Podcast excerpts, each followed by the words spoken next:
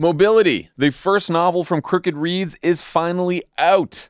Advance Praise calls it a beautifully written and stunningly smart novel and a cautionary tale for our times. Jon Lovett calls it a book I read every word of, even though my phone exists, and it ruled. if you didn't pre order, first of all, come on, what are you doing? Second of all, get your copy at crooked.com slash mobility or wherever books are sold.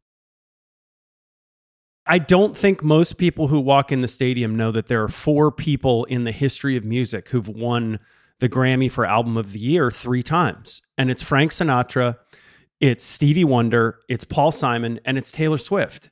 Mm. And when you say that to some people, they're like, well, she's not in that category. And I go, the fuck she isn't. Like, go listen to the music. And I think she does have all of these on ramps, whether you're into pop music. I think Midnights is perfect for that. Whether you're into sad dad rock, I think Evermore and Folklore are great for that.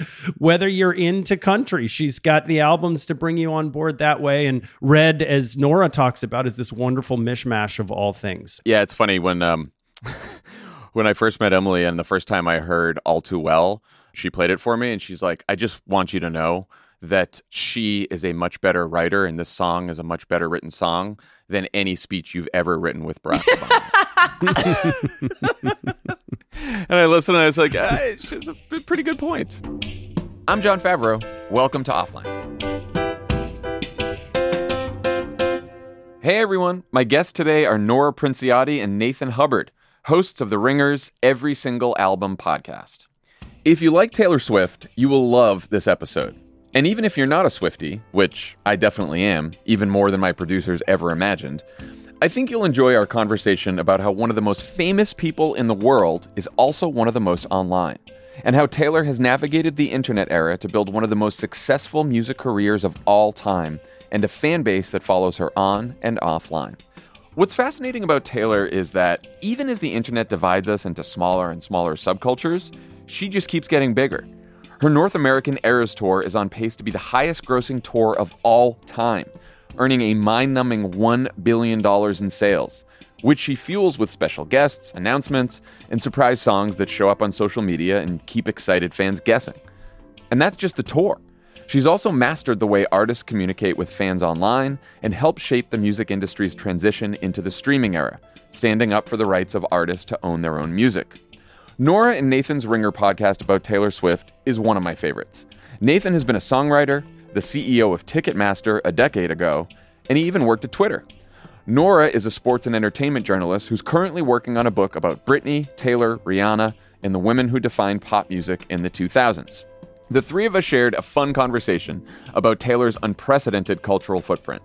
We talked about the business model of streaming versus touring, how Taylor's obsessive internet lurking is one of her greatest assets, and all the ways Taylor Swift is an integral part of the history of the internet. We might have also made some predictions about the last few nights of the Eras Tour here in Los Angeles.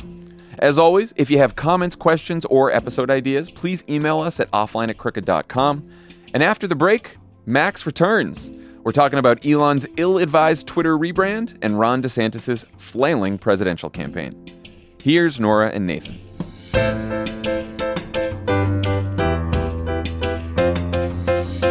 Nora Princiotti and Nathan Hubbard, welcome to Offline. Yay! Thank you so much for having us. Well, I've been a huge fan of your pod for a long time now. And uh, I wanted to talk to you guys on this show for two reasons. One, I'm also a huge fan of Taylor Swift.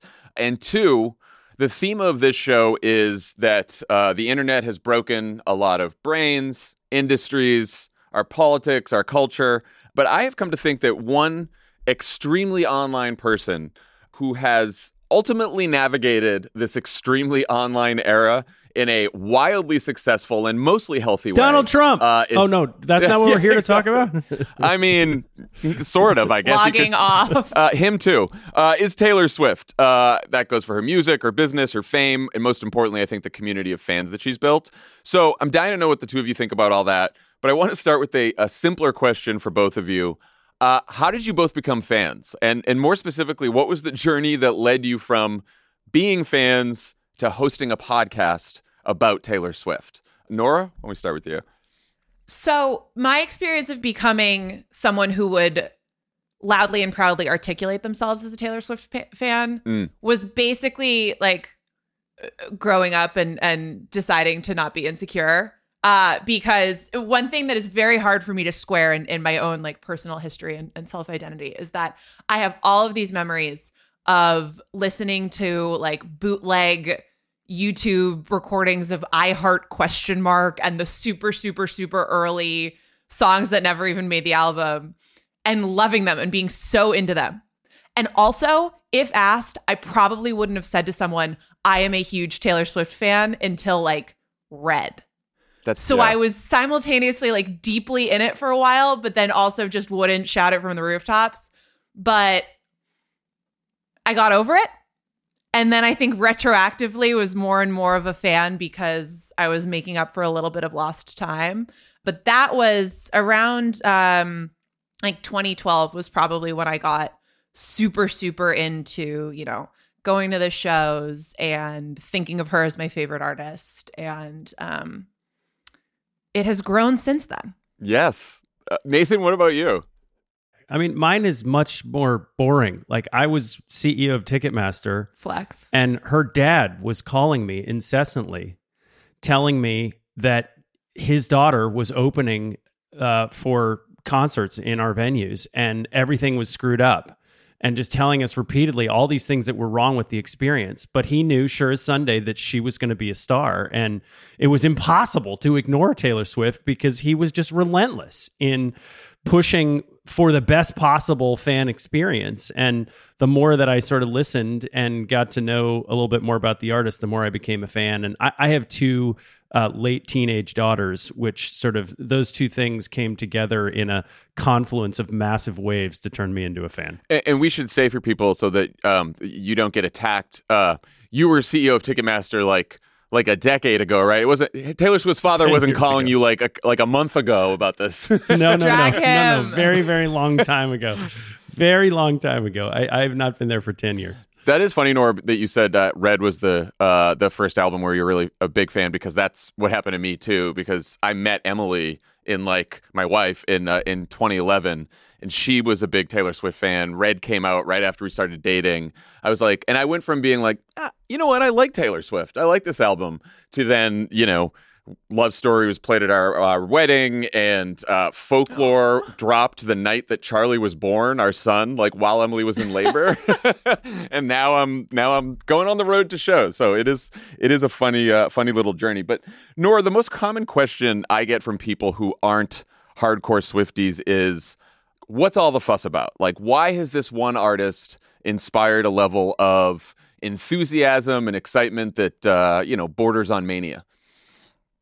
So look, I, I she's such an interesting person. She's had such an interesting layered career that I think there's a temptation to talk about the business strategy and the relationship with fans online, the relationship with fans in person, all of the sort of um uh, extracurricular elements of it. The core reason is that she's really can I swear? Yeah, She's really fucking good. she is one of the best songwriters the world has ever known. She has an unbelievable knack for melody. She has a way of bringing specificity into these like huge big tent pop songs that make them feel so intimate and so bespoke, but they're also just capable of being the biggest song in the world. Um so she's one of one. She's one of one as an artist. She's one of one as a musician. She's one of one as a storyteller. But it's also been this phenomenon that's built over the course of, as I'm sure we're going to talk about, time when the world has really changed and the way that people interact with artists has really changed and the way that fan communities exist together online has really changed. And that's part of it too and and sort of one of the interesting things about watching this tour is that Nathan's favorite thing to say is that like the dudes have gone all in on Taylor this summer um Because it's true. cuz JJ Watt went to a concert or something um and John Cena's showing up at a Taylor Swift show. It's over. Flavor Flav is my favorite. Um, so that's part of it too. Is is just that the way that our world has changed has been reflected in in how her career has built and built and built, and then built and built and built some more. Yeah, I mean, it does seem like the Eras tour is like a new peak for uh, Taylor Mania. The New Yorker ran a piece about the tour being an enormous exception to all the takes about the death of the monoculture. The idea that, thanks in part to the internet, we're no longer all consuming the same cultural moments at the same time or in the same way, and that's making us all feel disconnected, adrift, uh, isolated. Nathan, how do you think Taylor was able to create a a rare monocultural experience that makes uh, just about everyone who's part of it feel pretty good? Yeah, I think it, it's changed even since you and I saw each other at the show in Vegas. Oh, yeah. I mean, for me, there were a lot of moms and daughters at that show.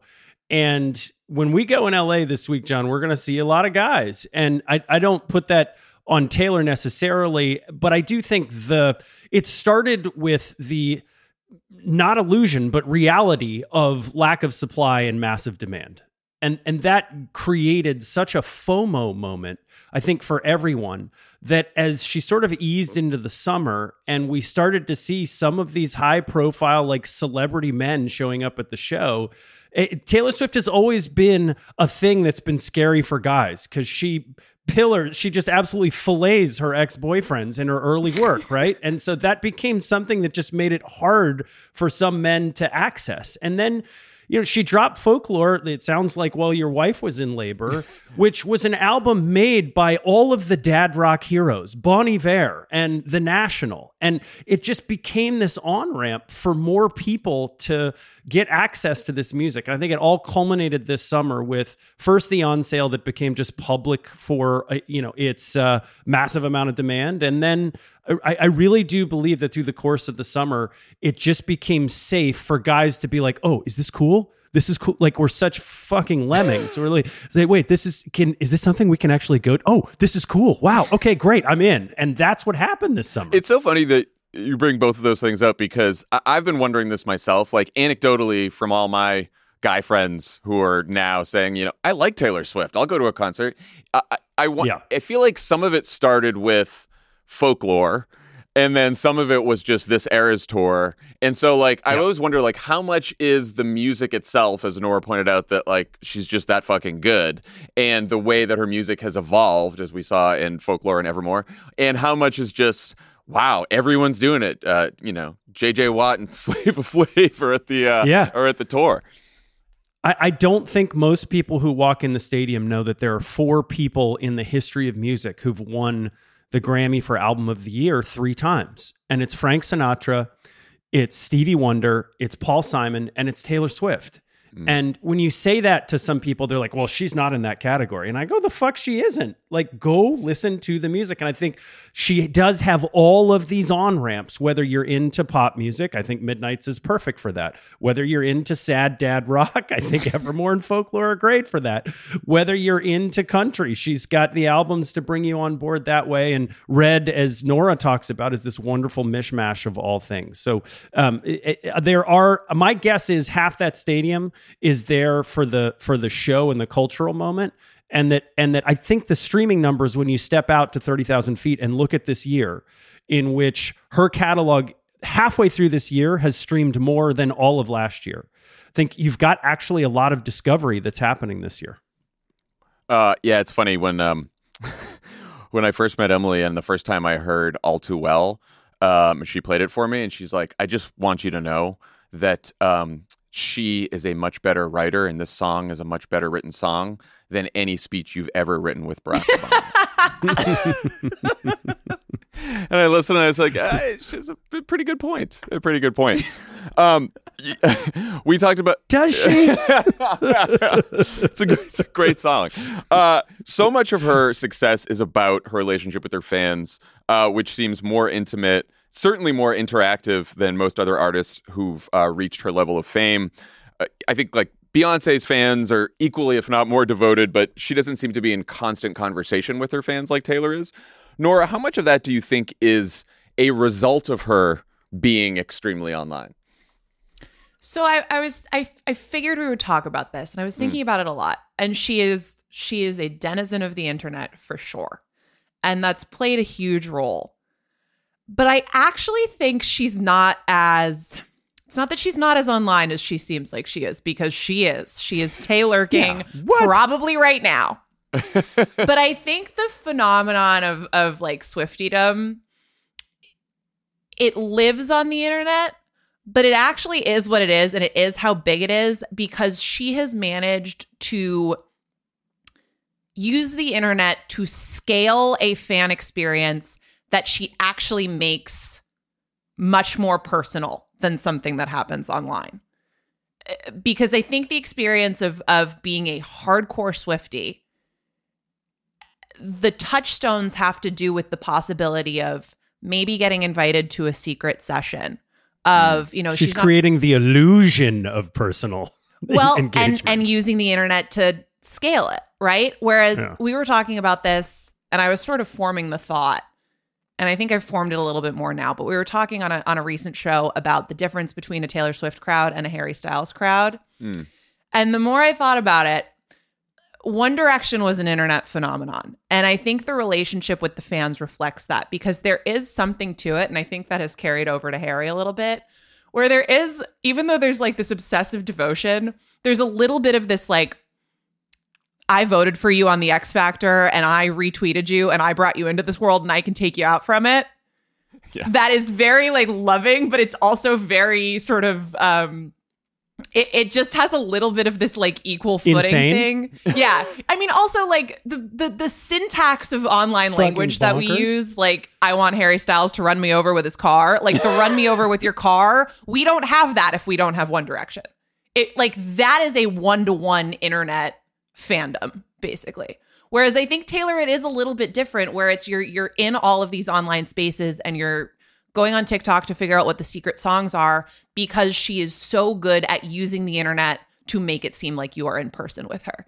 And I, I don't quite know the how important that distinction is but i think she I, I think her brilliance is that she uses she creates personal experiences that translate to being something people can experience online Nathan, what do you think? I feel like all of the best uh, artists, the biggest artists, the biggest brand, they, they think about themselves as brands. They think about themselves as direct to consumer brands. And uh, Bono is that way. Jay Z is that way. Madonna is that way. Taylor Swift is this way. She is, I think, and I say this a lot on our pod, like I think she's the best CEO in the music business. But she is also the first of all of those to be natively online. And I think it matters. I think she understands intuitively the language that her fans speak. And as Nora says, um, every single person who calls themselves a Swifty and is messing around in the deep, dark corners of the internet lives with the possible chance that they're going to get a like on their profile because she goes and does that. There is just like Powerball. There's a there's a fucking chance that you're going to get the numbers and win a billion dollars. it happens. You can see the faces of people who do it, and that's what's happening here. I mean, I find it fascinating that she also wants us to know how online she is. And she does this thing where she like routinely breaks the fourth wall with fans. Like she's asked on social media to put delicate on the set list for the tour and she does it. She uh, kicks off the evermore section of her first show by uh, telling the crowd that she loves the album despite what she sees on tiktok. Do you think it's like what nora why do you think it's important for her to let us know that she's watching and listening and scrolling because it's it's a one-to-one relationship right like nathan loves to say that she is a non-scalable resource but just the idea that it might happen that scales to everyone who makes a taylor swift tiktok or you know was on tumblr back in the day or even uh, one thing we should acknowledge is that i think often we associate the earliest days of online taylor with being a tumblr phenomenon Hmm. This is MySpace Taylor erasure. Um, I don't remember because that at wait, all. Wait, wait, wait, wait, wait, wait. Oh, it is chaotic. It is right. It came right when she was just starting to get a little bit of traction in her first deals and moving to Nashville. So it's like half Still had the twang. half I got to play this little little concert and it was so exciting because I met this executive and she's starting to talk about the career but then she's also just making weird in jokes with with kids at her school. Everyone should look it up. It's deeply weird and amazing and beautiful. Do you think she's uh, scrolling through all these feeds herself? Like, is she staying up late on on TikTok, or is it this her team? No, 100% she is online. After every show, she's looking at the feedback. She's, eh, you know, in her down moments, she's on her phone going through doing this herself. And that's how, by the way, that's what every good CEO does. They listen to their customer base, they go in and they have their finger on the pulse of what's happening. I also think it's important to remember like, if we were to say in the history of the internet, what are the top 10 most person being dragged moments online. Taylor Swift is one of them. Like she experienced a ton of blowback through the Kim and Kanye stuff. And I think that that moment really shaped her not just because it gave us reputation, thank you, but also because it it you know, it's shaped the way that even this last album that she put out, the Speak Now Taylor's version, she changed the lyric on on one song that was in response to a lot of the things that she heard from the fan base online. The Lana Del Rey Snow on the Beach, uh, more Lana Del Rey song that she put out, that was in response to listening to a bunch of people online. So if anything, she you would think that maybe she over rotates on what the fan base is saying, but she seems to have really good taste and be able to distinguish between between what is meaningful and and what's the fan base going to appreciate and and where is she maybe overreacting she just she has great judgment on what she hears online i find it very interesting that Nathan, you point out that she was, you know, she's had some tough times on the internet. She's been dragged quite a bit. Um, a lot of celebrities respond to that by sort of backing off. Maybe they get offline, they don't use social media anymore, or they sort of like retreat and, into like a. She sort of like went the other direction. She feels like she is.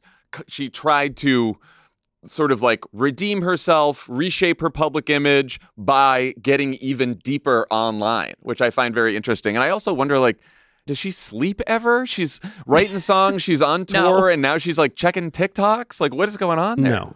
She's also like directing a movie oh, apparently oh, yeah. right now. Yeah. It is unbelievable what this woman's schedule must look like. No, she doesn't. She doesn't. I mean, look, I, I, look at her onlineness now as an evolution. Like she went away, by the way. Right. She did right, kind of right. log off. She yeah. She totally disappeared and she knew that she needed to go away. But she then, you know, at, at that moment in time, the primary vehicle for fan communication wasn't TikTok. It is today. And I think she's responded to the always on short bits of content piece in a bunch of ways. She that she ma- released all those really short videos introducing each song for Midnights as basically the promotional vehicle for what was coming She she just participates in different ways now. I think understanding that she has to show up more. She has to stay present to be on people's radar screen. It's reflected in what she does online. It's also reflected in the content that she puts out. Folklore, quickly followed by Long Pond sessions, quickly followed by Evermore, quickly followed by Fearless, then Red. Suddenly we get Midnight. So she really has changed the way that she puts out content both in her music and online obviously intense uh, fandoms and parasocial relationships uh, also present challenges for the fans and for the artist. So there's this, a portion of the fan base that is extremely protective of taylor. Uh, on social media they'll go after uh, people they think have wronged her. Obviously right around the uh, re-release of dear john she had to go on so she felt the need to go on stage and ask everyone to be nice uh, to john mayer some fans were also upset about her uh, brief relationship with Matty Healy because he said some shitty things. Nora, why do you think people get so invested in the personal life of someone that they've never met? Is it because the internet and social media like make you think you know that person? Is it just a side effect of creating that close relationship with fans as Taylor has done? Both. Both of those things I think are the the major reasons. One, yes, the the internet is a is a space that creates mobs, and I am I am a member of the mob, but we the Swifty community should acknowledge that we are a bit of a mob. And then she just drives it into she puts it into overdrive, right? Not not explicitly intentionally, but what we are what we're talking about here, I think like most broadly is that she has scaled intimacy with her fan base mm. through the songs, through the hyper specific Easter egging in the liner notes back in the day, through just seeding these, I'm going to share with you these tiny, gut wrenching details of my personal life and kind of make them ours in some way because we all listen to the songs together and we all share it together. And it's it's this like emotionally potent experience especially when you're growing up with it especially when you're young especially when you connect your own life and your own experiences to it. That we all forget that we don't actually know her and feel so strongly about it that the the easiest outlet for that is to you know gather the cavalry if somebody said something rude i mean like this is this is not the most destructive version of it but i remember when when me came out and it was getting some criticism there was the girl who tweeted Rightly so. just because you guys want to be assholes about Taylor, Iron Man dies in Endgame. And just like completely spoiled the movie for thousands and thousands and thousands of people. That is so, that's so funny. And that's just what happens, right? Like that's the existence of fandom online. And look, that's a hysterical example and I love thinking about it, but it does get a lot more destructive than that. I hope she I hope she does more. Like I I thought it was actually a pretty big deal that she said, you know, hey guys, don't cyberbully John Mayer because she doesn't usually talk to the fan base that way. And I think a lot of artists don't because it it's a little scary. Like what if the mob turns on you, right? right. Um but usually we've only heard her sort of marshal that resource to say I don't like Scooter Braun. They did this to me and I'm I'm trying to reclaim my art. And I think look, I think someone like Scooter, a private equity fund like that is a worthy adversary and I personally do not have an issue with her saying I am in a dispute with these people and if you feel that I have given you something over time and want to be on my side, this is how to do it. But sometimes that becomes punching down. Um again, I don't think in that case, but I think it's capable of of becoming that. Yeah. So if she continues to be more and more aware of when everyone is going to go crazy and do all of that stuff and tries to take some responsibility for it, I- think that would be a massively positive force for the way that artists interact with their fans. So I hope she does it more. And I liked that she did it then. I think you can't look at what she said about John Mayer without looking at what happened to Jake Gyllenhaal coming out of the 10 minute all too well version that she released, where the fan base went nuts on him and the scarf stuff, and people were dropping in his Instagram comments. And again, she was the recipient of this over the Kim and Kanye stuff. And I think she probably, rightly so, took a step back and said, I don't want to be a part of this. And unlike the BTS fandom, which does its own thing, unlike the Beehive, which, which, Beyonce's uh, uh, fan base, which which does their own thing. Taylor really is the general of this, and and what she showed on that stage in Minneapolis when she told them to back off, they followed. I mean, there has not been a lot of John Mayer stuff online, and so she does have control of this thing, which is a very powerful weapon if used properly.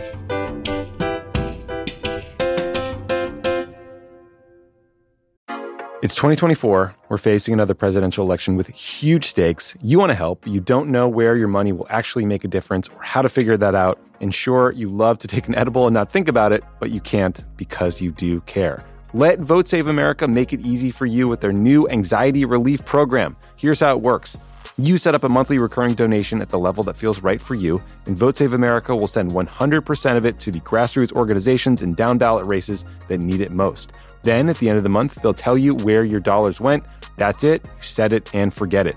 Vote Save America has already raised $52,000 in monthly recurring donations. Love it. That's great. From over 1,000 amazing sustaining donors who've signed up and trusted Vote Save America to make their dollar go further. But we still have a long way to go, and Vote Save America needs your help to get there. Sign up at votesaveamerica.com and enjoy your edible. Legal disclaimer paid for by Vote Save America, votesaveamerica.com, not authorized by any candidate or candidates committee. Beyonce, Ketanji Brown Jackson, the lady who spent 500 days in a cave. Women are all around us. And this Women's History Month, the Crooked Store is celebrating with a pop up shop featuring favorites from women of color founded companies. For a limited time, the She Commerce pop up shop has everything from delicious goodies to kids' books to candles, all from small companies that we love. It is a great way to support women of color while treating a woman in your own life. Maybe that's yourself to a sweet distraction from the endless horrors that we face every single day. Happy Women's History Month to all. Check out what's in stock at crooked.com slash store for this month only.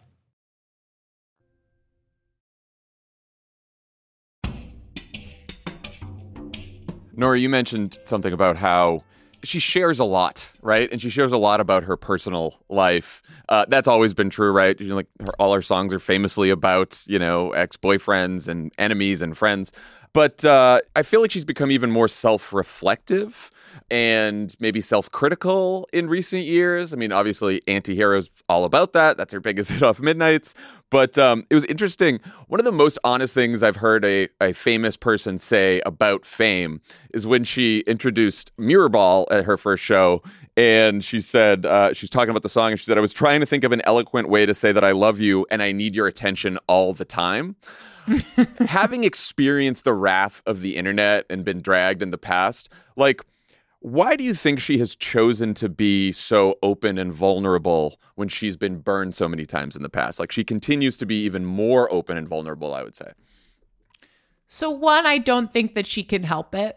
She's That's a just sharer. who she is. Yeah. It's just who she Yeah. is. And it's how, I mean, she does care about the work, I think, truly above all else. And that is the way that she processes the things that happen to her. One of the takes that I hold nearest and dearest to my heart over the last few years of, of stuff that she's put out is that this idea she has concocted about how she's less and less autobiographical and she is, you know, mining movies and books and blah, blah, blah, blah, blah is lovingly Taylor, absolute hogwash, and all of these songs are about her.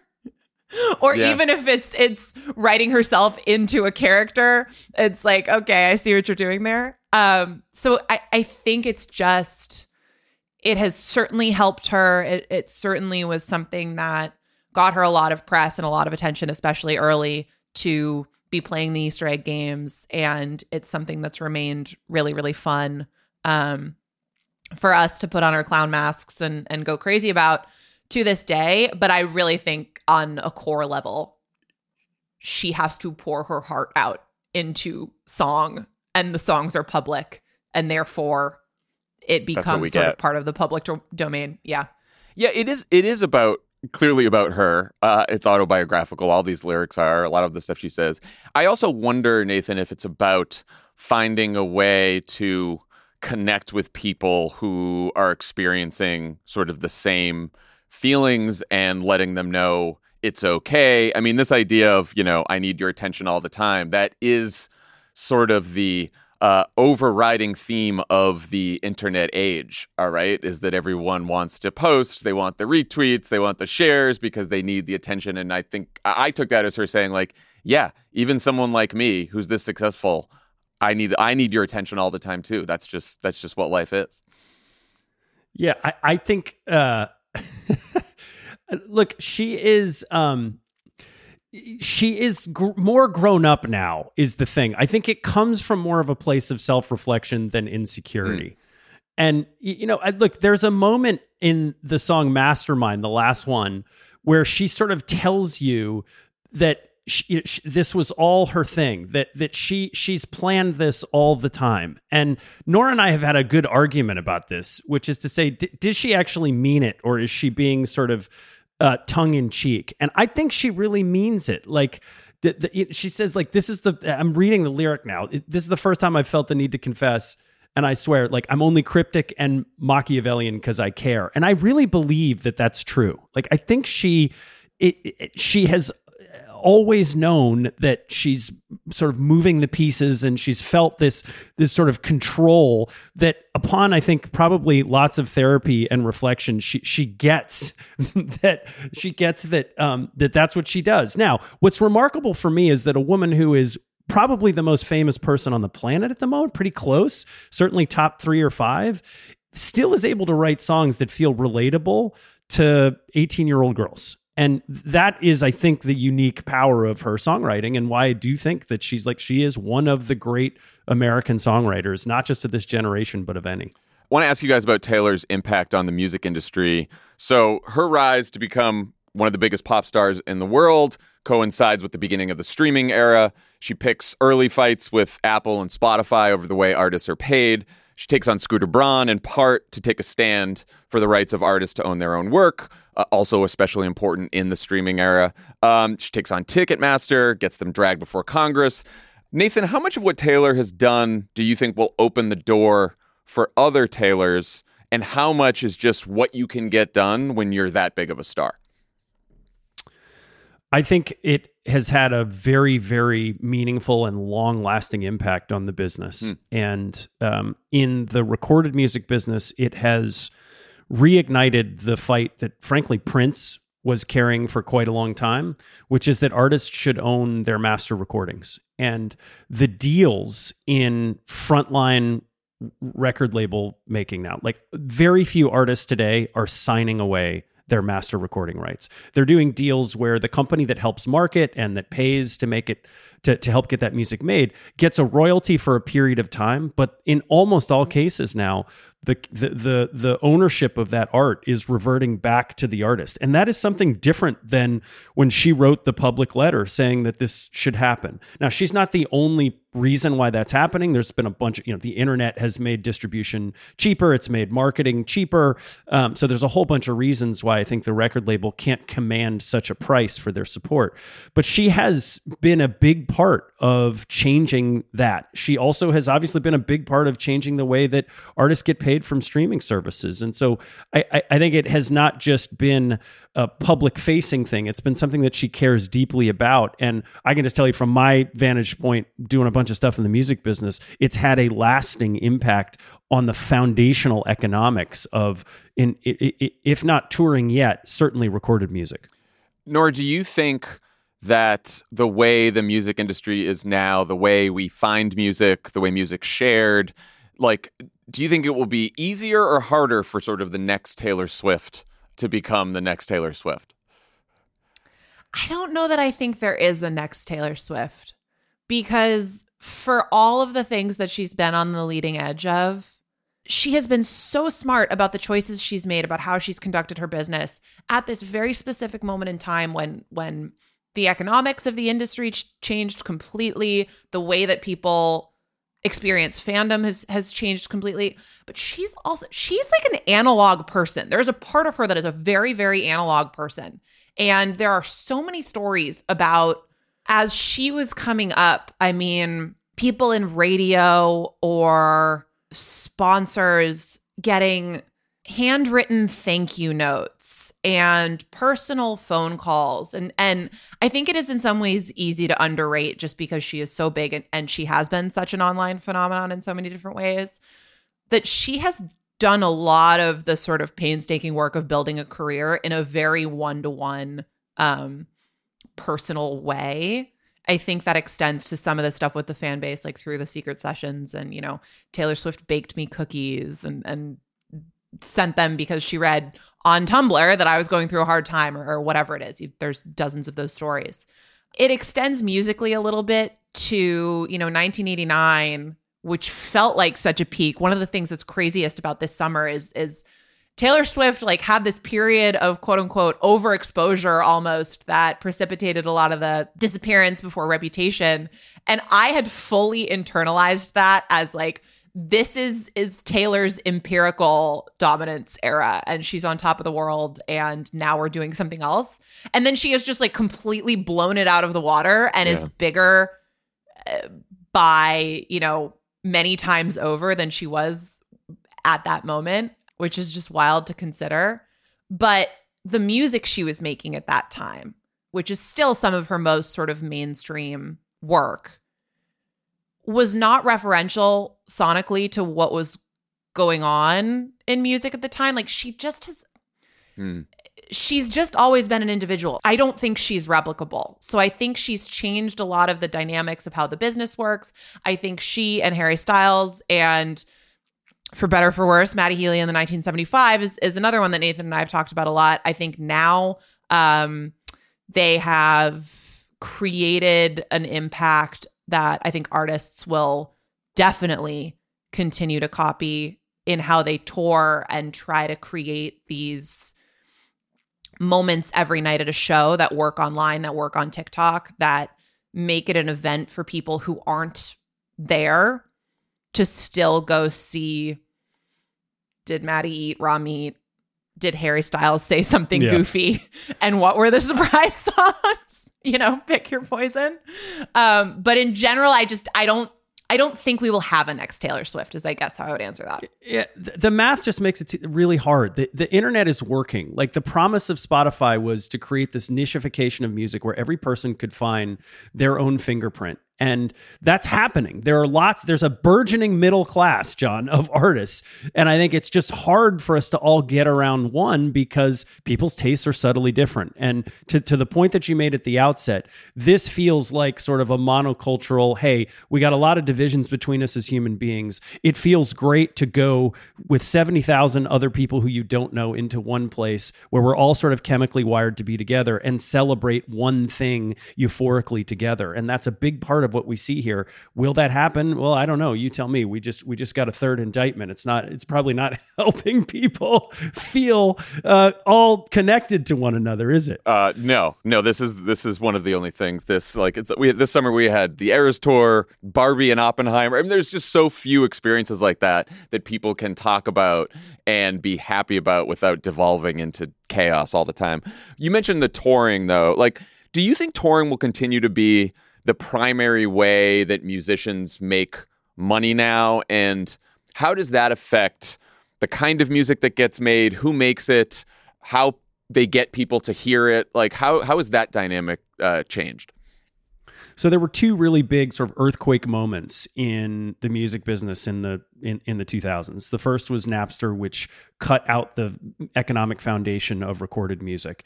And what happened at that time was artists' income, if you drew the pie chart of their revenue, went from probably 80% recorded music and 20% touring. Suddenly they lost 80% of their revenue because nobody was paying for music anymore. And what artists started to figure out was they looked at the secondary market and said, man, people are spending a lot of money on tickets that I'm not getting in my pocket. There's a lot more demand for touring than I'm giving them in terms of supply. And instead of touring every four or five years, what if I went out every two years? What if I went as a country artist or Dave Matthews Band out every summer? And it turned out that there was a ton of pent up demand for these experiences, again, because I think we're chemically wired to be together. And so artists' revenue flipped from 80 20 music touring to 80 20 touring music. Then in COVID, they lost that revenue for two years as the world shut down. And so artists started to say, what else is there out there for me? It looks like athletes and actors and YouTubers and TikTokers are fully monetizing their brand online. They're backing products, they're creating new consumer brands. Maybe I now have permission to do that. And so touring will still be a huge, more than 50% of artists' income. But I do think there's this new pie piece in that chart of consumer brands, how artists uh, make money through the digital space that is going to grow dramatically coming out of COVID as artists feel like they've got permission to be direct to consumer brands. All right, I need to ask this one because it's me as we head into another uh, terrifying election. Do you think Taylor's political involvement and willingness to speak out about politics will grow, recede, or stay about the same as it is now? Whoever wants to take it.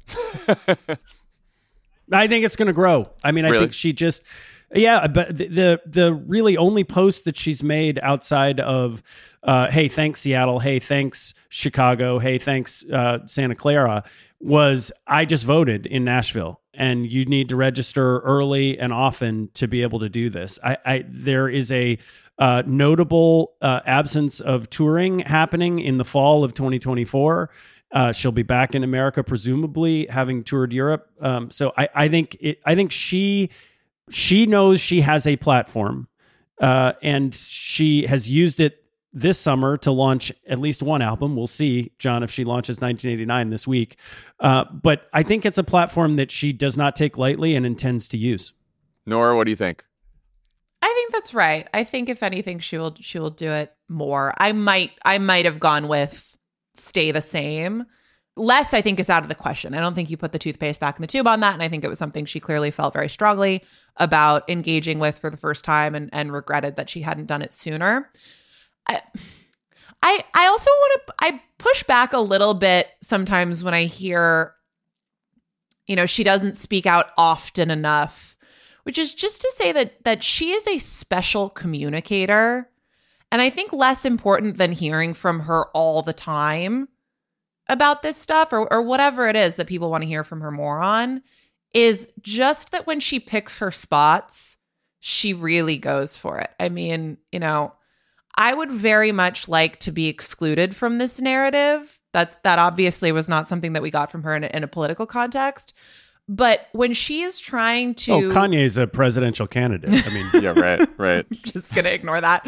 Um, when when she is trying to just ether through a message and get it across and have a final word, she's very, very, very good at that. So the reason that I certainly hope she does, she continues to make that a part of of um her public set of stances or, or whatever you want to call it, is not just that, you know, I would personally like it. And it's not just that I think it's impactful because she has millions and millions and gajillions of people who pay attention to what she does.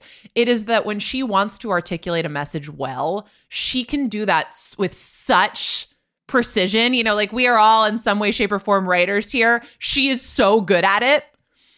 So it's it's a real to me it is about quality rather than quantity and for as great as it is for her to say like please go vote my hope is that we will continue to get some very specific messaging from her going forward. I completely agree with that as someone who cares a lot about politics. And look, I think it's it's tricky for her because I think now her fan base is probably a lot more liberal and and partisan towards the left than it ever was when she started out and especially I would imagine that those fans are the most vocal, especially the most vocal online and so she gets a lot of pressure to speak out all the time.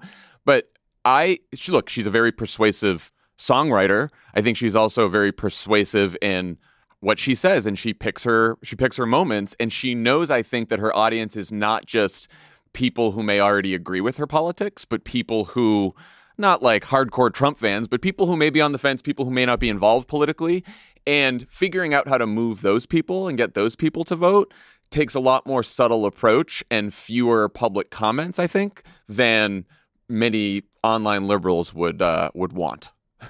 Yeah. I think her ability to bring straight males into the fandom this summer is an indication that she's able to onboard people subtly and in ways that are not as overt. Going after those Joe Rogan listeners. Uh, all right. I got to uh, I got to end by asking you guys a, a few quick fire predictions about the end of the American leg of the Eras tour here in Los Angeles. We got five shows left. That's ten surprise songs, but there's like dozens she hasn't played yet. Any guesses? Hopes? I'm going to get New Romantics because it's Nora's Oh, favorite that's song right. and Like it's going to make her Taylor so angry. Um, my I can't wait. My two favorite 1989 songs, "New Romantics" and "I Know Places," are both still on the board, and I just know it's happening. I just absolutely know it's happening, and I'm gonna be begrudgingly happy for Nathan, but seething on the inside on some level. I don't think she's played "King of My Heart," which Mm. I would love to hear acoustic. Also, like, where do we think Bon Iver's coming? Uh, Are we gonna Are we gonna hear Are we gonna hear Nathan Exile? does. Are we gonna hear Cornelia Street? I think we're going to get a few surprises in Los Angeles, to say the least. I think Okay. Cornelia Street Yes. is is off the board You think because so? I we didn't get it in New York, and you think it's a Joe thing? And she's just I, I think it. I think it's. I think it cuts too deep. Is that is that the same as New Year's Day? Do we think that's why we haven't heard New Year's Day yet? Well, I think we haven't heard New Year's Day for the same reason we might not hear Christmas Tree Farm. She's staying out of the seasonal stuff in the summer. First of all, Emily all, keeps saying that we will get Christmas Tree Farm at the last show. that's what's going to happen. Oh, if you do, so. it's incredible. It's, I keep getting in arguments with people on, online about how I want her to play um, Macavity from Cats, which I don't think she's actually going to do. No. It's just funny. It is very funny. Do we think there'll be any additional tour dates in the U.S.? Do you think she's? I saw some rumors. Yeah, there's a lot of rumors. I don't see it. I don't see the time for it. And I think at some point here, uh, she's going to get back into the studio in a more serious way. I also think that she's entitled to have a life. Uh, she is now, you know, newly single, and being on the road is not super conducive to uh, ha- having a functional relationship with another human being. So I will be surprised if there is more. I think she is a theater nerd, and she knows that the best thing to do is to leave him wanting more. Yeah. And we think 1989 is coming soon. I think it's coming very soon. Wow. Very, very soon. Exciting stuff.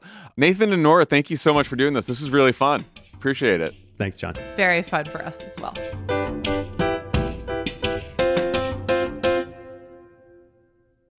It's 2024. We're facing another presidential election with huge stakes. You want to help. You don't know where your money will actually make a difference or how to figure that out. And sure, you love to take an edible and not think about it, but you can't because you do care. Let Vote Save America make it easy for you with their new anxiety relief program. Here's how it works. You set up a monthly recurring donation at the level that feels right for you, and Vote Save America will send 100% of it to the grassroots organizations and down ballot races that need it most. Then, at the end of the month, they'll tell you where your dollars went. That's it. You set it and forget it. Vote Save America has already raised $52,000 in monthly recurring donations. Love it. That's great. From over 1,000 amazing sustaining donors who've signed up and trusted Vote Save America to make their dollar go further. But we still have a long way to go, and Vote Save America needs your help to get there. Sign up at votesaveamerica.com and enjoy your edible. Legal disclaimer paid for by Vote Save America, votesaveamerica.com, not authorized by any candidate or candidates committee. Reclaim your time now that you can listen to four weekly ads free episodes across Pod Save America and Pod Save the World. There's never been a better time to join Crooked's Friend of the Pod subscription community. The marketing people say that listening ads free saves you up to two hours of ad listening each month. Imagine the possibilities. You know what you can do with two extra hours a week? You can listen, Listen to two- more podcasts. Exactly. Ah, two more episodes. That's yeah. two more episodes. Yeah. Get more stuff in your brain. Yeah. Get more stuff in that We're brain. stuffing content in there like, Yeah, uh, like you're a foie gras gras. goose. Become a member today. Go to crooked.com slash friends now to learn more.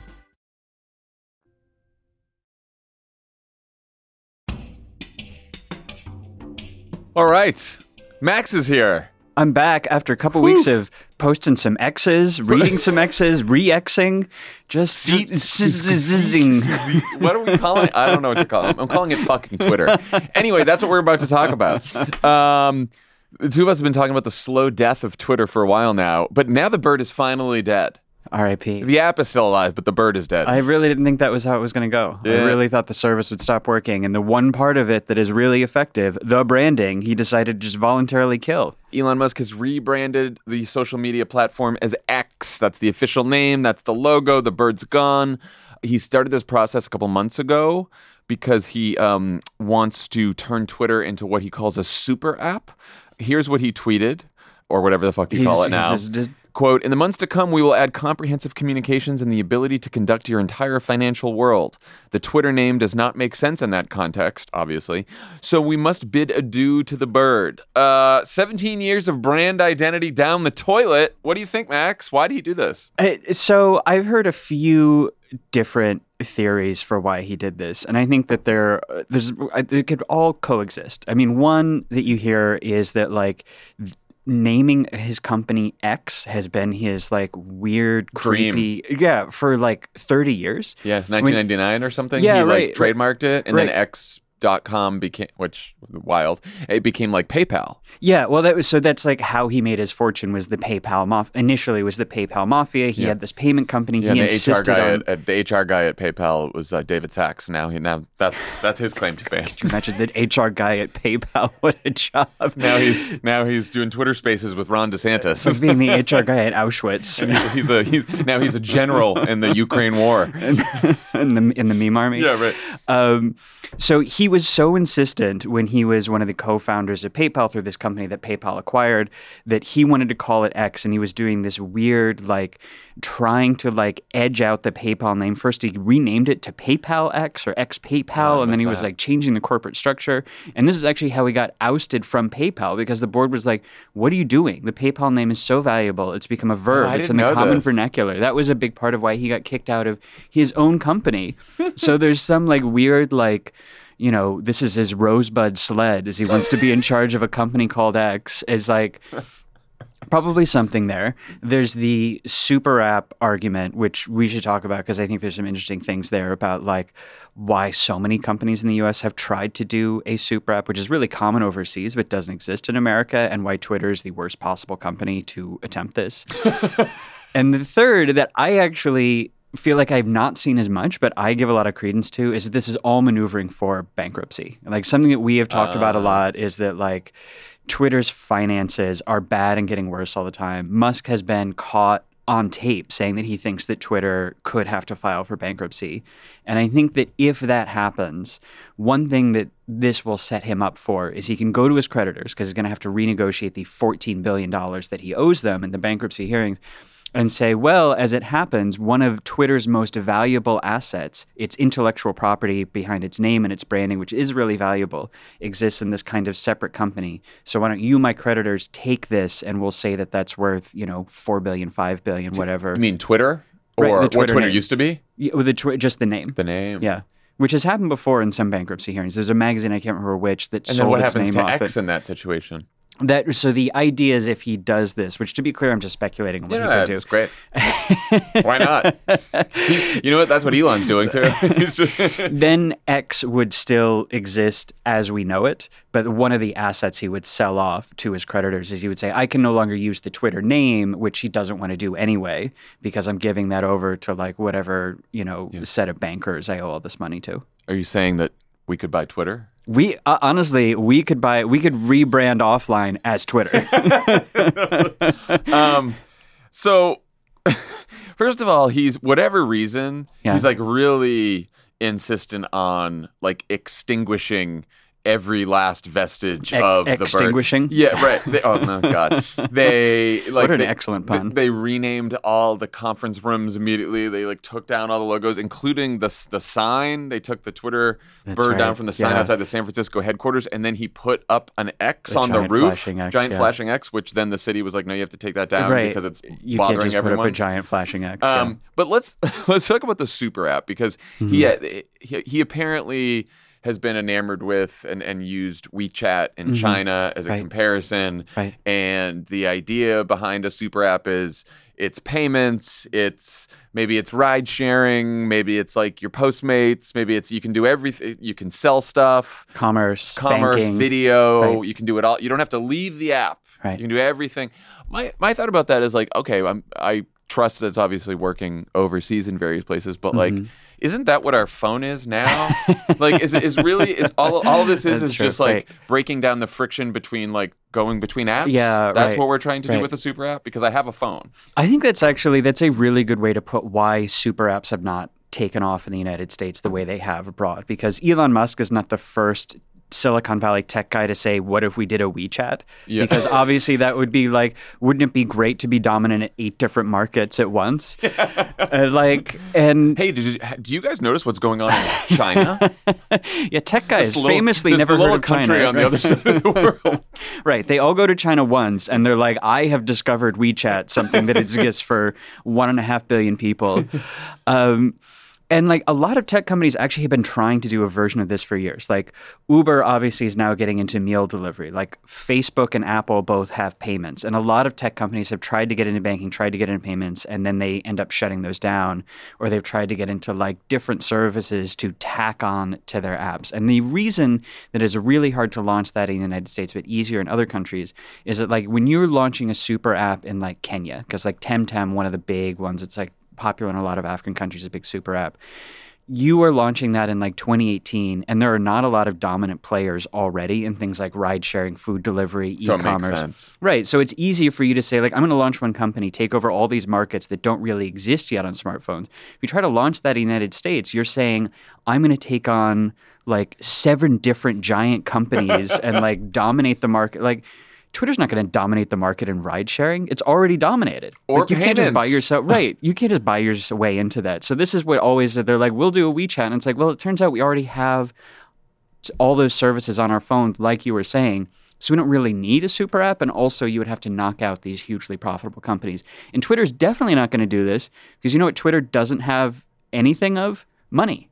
You're Yeah. need a lot of And you know what else you need if you're going to be someone's super app that they Mhm. rely on for everything and put all their information on and stuff like uh, trust. trust. And it doesn't have any trust. And like the user needs to trust the experience, enjoy the experience, which means that they either have to like or not care about the owner, which is Right. not the Yeah, situation we right. find ourselves in with X, is it? I mean, can you imagine going onto the misinformation and hate speech app and being like, "Time to pay my electric bill." Time to do some banking is, on why here. is that sounds lawyer safe. is a Jew trending? um, let me call. Let me call a ride. Let me call a ride. And Get some food delivered on here, and it just hate speech shows up to your door instead. Jesus Christ. Um, and they one thing that I thought really underscored the fact that I think even Musk much know deep down that he's not going to do this is that when he bought Twitter, they had someone who was leading this initiative to try to do payments on the app, which is really hard to do in the U.S. because of all the regulation. And one of the many people he fired was the person leading the initiative to bring payments to Twitter. So I think that this is just like bullshit branding to try to justify what he wanted to do anyway for his own combination of like juvenile reasons and just like whatever economic stuff he's trying to navigate. That's my theory. One thing I really uh, have enjoyed about this new Twitter era, X era, is um, is like the periodic t- X's from um, Linda Yaccarino, the new, I, I new know. CEO. I really- like, great life decision, Linda. I know. Uh, I, I, and, then she's she's like the most corporate babble speak kind of stuff. Every once in a while, like so she on this one, she just waited and she's like, "You're going to have like the most connectivity of all time, and it's going to be powered by AI, and everyone's and the experience is going to be awesome." And it's like, what? What are you saying? I, I'm so curious how many people said no to that job before he found someone like desperate enough for the pay bump that I'm sure will last like 18 months before this company goes down in flames. Like, Tough. what a terrible CEO job. You're destroying your own company. You're not in charge of anything because you have this weird edge lord meme guy running everything, and you have to do these humiliating X's about how you're taking over the payments business. It's a terrible job. I mean, she'll be fine. She'll Feel- be- don't yeah, feel yeah, sorry don't for feel, Linda. I'm yeah. not, not pouring anything out for Linda Yaccarino. Okay, speaking of right wing edge lords, uh, here's a here's a few recent headlines about Ron DeSantis' campaign. Rolling Stone. DeSantis donors want him to stop blowing money on fucking memes. uh, Daily Beast. Ron DeSantis' campaign's Nazi video is what being too online looks like. Yeah, that's a that's a apt, Great straightforward stuff. description of what happened in American politics. So the reference there, in case you missed it, in case you were not that online, was to a video that the uh, DeSantis campaign briefly retweeted uh, that ends with soldiers marching towards a spinning Nazi symbol that has DeSantis' face on it. Turns out it was made by the campaign speechwriter. Uh, Nate Hochman, who was fired as a result. Hochman was at the National Review before that, has been called a quote rising star in the intellectual right, and has said has said this is his quote that he likes hanging out in quote the goo of the fever swamp of young right-wing internet circles sounds like a cool guy sounds like he sounds like target brand stephen miller So, did you did you watch the video? yeah What'd you think? i don't i didn't know what the fuck they were talking about it's like weird guy at the computer whatever that edge lord meme face is It's a lot of like deep 4chan references. Deep 4chan. Yeah. I, something that I thought was actually really interesting about this moment as a like marker of where we are in American politics, where we are in like online politics and the relationship between those two things is that it is a like deep like 4chan like online Pepe the Frog guy references, which is a big thing that like Trump's campaign did. They really spoke to that aspect of the internet, but it worked much better for them. And I think that's interesting. A couple like one is that like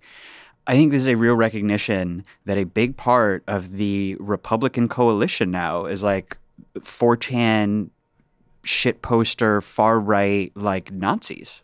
Well i certainly think it me the most engaged uh, section Right. of the Republican Party. Mhm. And I mean, I think it's still, it's maybe even more dangerous because these are the people who are, they get the attention of the media types, the activists. This is fueling a lot of the organizing enthusiasm, unfortunately, right? Right. But I think that the difference is because Trump was such a big, is such a big, unfortunately, uh, personality. Yeah.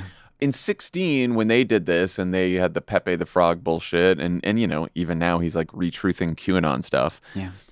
that doesn't become like the headline of the campaign every day because the the, the main part of the campaign is Trump because he's such a big personality. He's out there, he's saying whatever, right? Right. And even in 16, like his tweets ended up on like mainstream media channels, right? So like CNN is talking about the tweets Right. and they're talking about Trump, but it's more about Trump's message than about what's happening online because DeSantis is such a like fucking stiff uh, who's just boring and dry and Right, wooden. right. The machinations of his campaign become the headlines, Right. which is this. I remember in 2016, though, I remember a lot of days when the news cycle was dominated by like Trump or Trump Jr. retweeting like some Pepe the Frog Nazi. Like, do you remember the like Yeah, that's- meme they put out of Hillary Clinton with all the stars of David? Oh yeah, that was a I think that the difference is the way that, I mean, number one, I think that the online far right came to Trump. Yeah. Whereas what DeSantis is trying to do is to cultivate That's the online far right. And I think that's part of the trouble that he's gotten in is he's like picked out a faction of the online far right, the Groypers. I hate that I know that. Wow. Which is this like this faction that like they hate the alt right because they think the alt right are a bunch of their words cucks because they associate with Jews. Oh, I did not know that. Yeah, Wow, it's this guy Nick Fuentes who is like his Oh, whole thing yeah. is is like Talking Nick Points Fuentes. USA. He considers to be like a bunch of centrist shills because they have Jews and they really hate that. Jesus. But it's like part of what got them in trouble is they like have the Nazi stuff, but they don't actually have the energy of the online far right behind them. And I also think that just the like place of the online far right has changed over the last seven years. Where in 2016, I think they represented, unfortunately, a lot more people. It was a much bigger movement, and the like energy that they like. What was then the Gamergate coalition, basically in 2016? Like, I think that brought a lot of energy to the Trump campaign. And now the online far right is much more siloed, it's much more extreme, hmm. and it's like much more fractious, which is like what happens when you become part of the establishment, as they definitely did during the Trump era. Yeah. I also think that if we're just talking about the difference between Trump and DeSantis as politicians, the the normie MAGA voters, Yeah. which is now like the I call them normies because they're like the mainstream of the Republican Party Right, now, unfortunately. Like these are demographics for this group is like boomers who watch Fox. That's true. and they want to hear about immigration, crime, the swamp, crooked Dems, like all the ultranationalist America First bullshit, right? Mhm. And the tr- and that's like that's Trump's main message still on on his on his discipline days, and. I think the DeSantis campaign is designed, like you said, to try to appeal to the Nate Hochmans of the world Right. and that group of people in the Republican Party is, you know, college educated, online, extremely online, and they're picking at every culture war fight that's out there. They know all about it. And there's a lot of the energy in the party is there, mm-hmm. but the numbers and voters aren't Right, there yet. right. And so I think that's why Trump ends up being Trump speaks to more of the Republican Party than DeSantis does. I think it's absolutely true. I think it's also a sign of how much the influence of the online far right in 2016 and 2017 was a creation of the social platforms. Yes. Because they were really big on Twitter and especially on Facebook. And then finally, years later, when those platforms started to crack down on them, guess what? Suddenly they don't have anything like the cultural influence that they used to have. And I do also feel like something I hear from people I know who track the online far right is that the January 6 prosecutions have had an incredible chilling effect on the like people who would be leaders of these groups because they really are terrified now of going to jail whereas in 2016 17 and especially in 2020 obviously they thought like the wind is at our backs. We've got the zeitgeist. We have the mandate of heaven and we can do whatever we wanted Yeah. Well, that's a that's a good thing. Um, i think it is Some people have compared uh, DeSantis's campaign being too online to Elizabeth Warren's campaign being too online in uh, 2019, 2020. Um, what do you think about that? i mean it feels a little unfair because she was too online in the sense of like Also, no Nazi videos from Elizabeth Warren. Right. She wasn't hanging out with groypers and having like talking about how much she loved the like far right influencers. It was just like two but I do think it's an apt comparison in like speaking to when you when you base your understanding of your own party's politics on what you see on Twitter and what you see online, you end up with a very skewed perspective, which I think is what happened with both of them. And the reason it's skewed is because the online, very engaged crowd Mhm. is more college educated. They consume more news. They are uh, mostly news junkies like us. Right. And in both the Democratic Party and the Republican Party, that's just a fraction of the electorate. in each party. And so in Elizabeth Warren's case, it's like most voters are unfortunately not making up their minds on who to vote for based on your plans and policies. Based on page 37 of a 300 page PDF. Yeah, and look, I did. You know, I I loved Elizabeth Warren, and I I made the mistake of thinking, yeah, everyone, everyone in the party is Right, going to love right, these plans, right, you know. But it's yeah. just that's, and in DeSantis's case, it's like not everyone knows the ins and outs of these fucking esoteric culture wars that he's talking about. He's on TV talking about suing Bud Light, you know. And like most, even most Republican voters were like suing Bud Light. I know, And then yeah. in the New York Times Siena poll for the Republican primary that just came out, like they gave Republican voters an option like do you want a candidate that will fight woke ideology or one who like closes the borders and to fights crimes? And they wanted law and order and crime stuff and immigration stuff. They didn't want they didn't care about the woke ideology as much. Do you feel like this kind of like online world, online discourses have become less influential over time, or do you think it was kind of always irrelevant? i think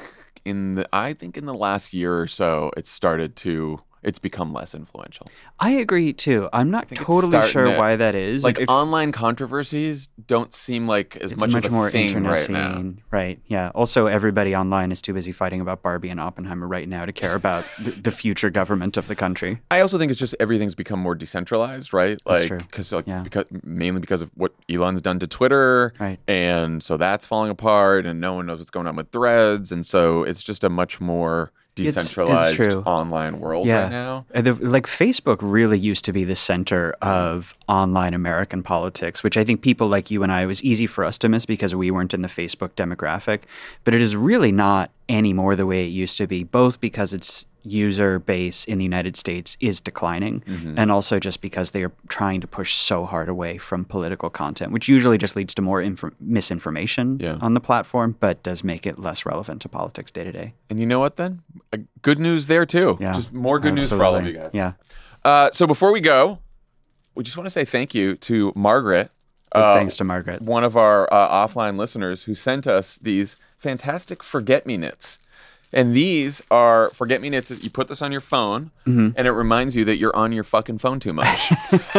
So it's a little cloth band that has colors and patterns. If you're not watching the video, it has cloth patterns like woven into it. It looks really cool, and it's just wide enough to go over the notifications Yeah. on your phone. I've had it on my phone a bunch, and it is actually really helpful. At it makes you think for a second because you have to slide it off your phone to check it. It blocks the notifications. It makes me and when use you my phone and when you touch it, there's a little bit of an electric charge.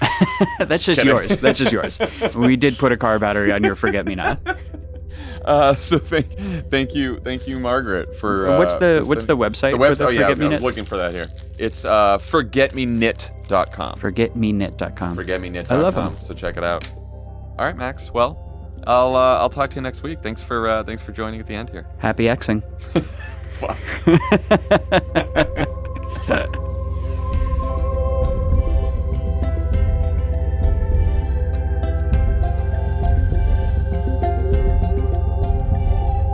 Offline is a Crooked Media production. It's written and hosted by me, Jon Favreau. It's produced by Austin Fisher. Emma Illick Frank is our associate producer. Andrew Chadwick is our sound editor. Kyle Seglin, Charlotte Landis, and Vasilis Fotopoulos sound engineered the show. Jordan Katz and Kenny Siegel take care of our music. Thanks to Michael Martinez, Ari Schwartz, Amelia Montooth, and Sandy Gerard for production support. And to our digital team, Elijah Cohn and Rachel Gajewski, who film and share our episodes as videos every week.